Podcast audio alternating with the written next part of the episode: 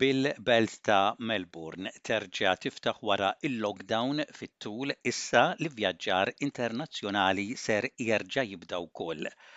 Allura kif l-Awstralja ser taqleb u ma tibqax tinsisti li ma jkun hawn l-ebda każi tal-virus madwarna?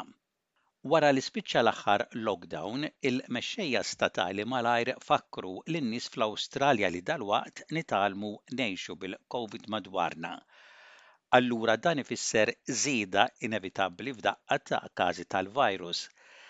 Il-Professur tal-Mard Infettiv fl-Università ta' Sydney, Robert Boy, jgħid li n-numru ta' każi jikber huwa inevitabbli waqt li l-Awstralja terġa' tiftaħ imma dawn il-każijiet ikunu ħafna anqas severi.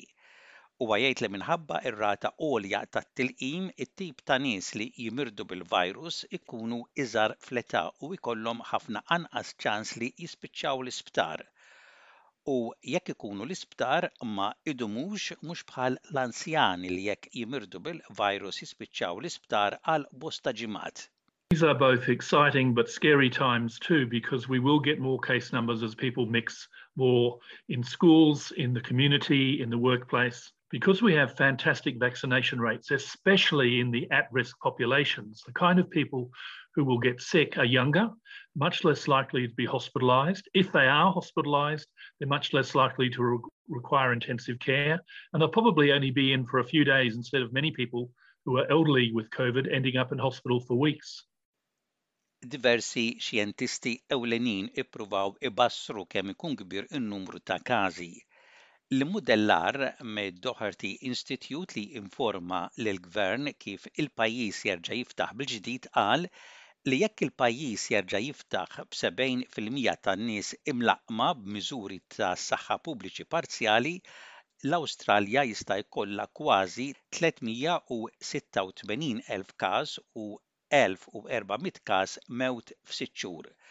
Madankollu, fi kważi t-tliet ġimgħat li spiċċa l-lockdown fi New South Wales, it-tabib Boy jgħid li n-numri għoljin imbassra għadhom ma seħħux.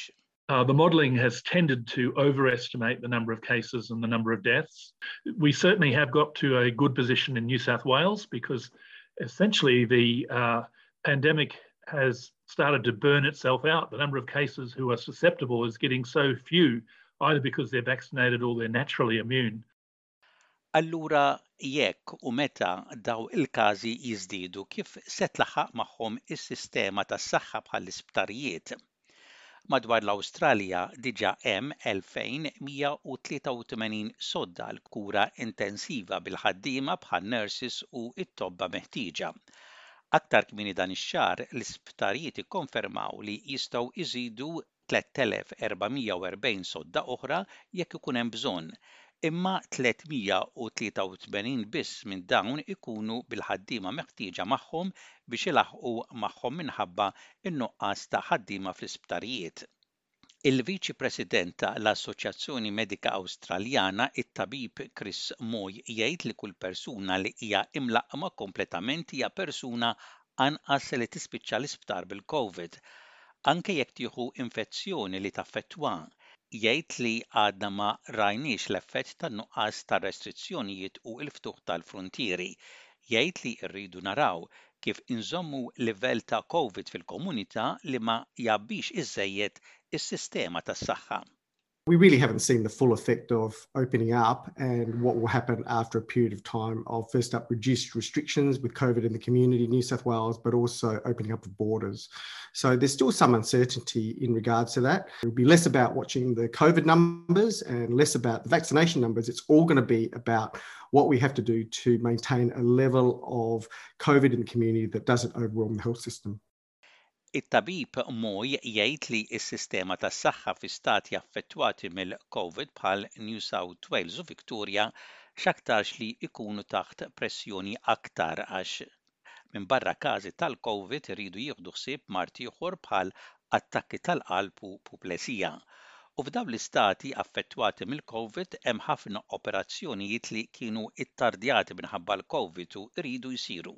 You've also got to keep in mind that the health system looks after everything else. It looks after everybody's with heart attacks and strokes. And also, we're actually in a terrible position now that, to some degree, for many of the COVID affected states, there's a lot of delayed care. That means people have had their operations and other treatment put back, and now they're going to have to be caught up. So, that combination of first up normal care plus delayed care that has to be caught up, plus keeping on vaccinating, plus on top of that, having to cope, cope with COVID cases is something that's causing extreme anxiety uh, across the board um, and is why we do need to keep an eye on that number over time. ħafna ippruvaw jagħtu ħarsa lejn il-futur tal-Awstralja billi jaraw x'qed jiġri f'pajjiżi oħra. Fir-Renju Unit dak imsejjaħ jum il-ħelsien kien fis-19 ta' Lulju meta r-restrizzjonijiet kollha tal-COVID tneħħew. F'dak l-istadju, 68 fil-mija ta' dawk adulti kienu ħadu t-tilqima kompletament u l-pajjiż kellu medja ta' 45,000 infezzjoni kuljum. Dak in-numru wera li kien qed jitbaxxa imma issa reġa' tela' fl-istess livell. Dan ħalla lil xi wħud fl-Awstralja anzjużi u inkwetati dwar il-ftuħ mill-ġdid fl-Awstralja bi kważi l-istess rata ta' tilqim bħar-Renju Unit. Imma il-Professur Boy jgħid li d-differenzi kbar huma kif iż-żewġ pajjiżi għażlu li jiftħu. Fl-Awstralja, il-ftuħ qed isir pass pass b'aktar attenzjoni. Il-ħelsien mill-għeluq qed isir aktar bil-mod u b'mod aktar sensibbli. We can learn a lot from the UK, but I think they can learn even more from us. We've taken a staged, a cautious, a sensible approach. Our freedom days have been more gradual, have been more sensible. we haven't gone into uh, street parties nearly the same way that they have. Um, and we will not suffer nearly so much as they have either.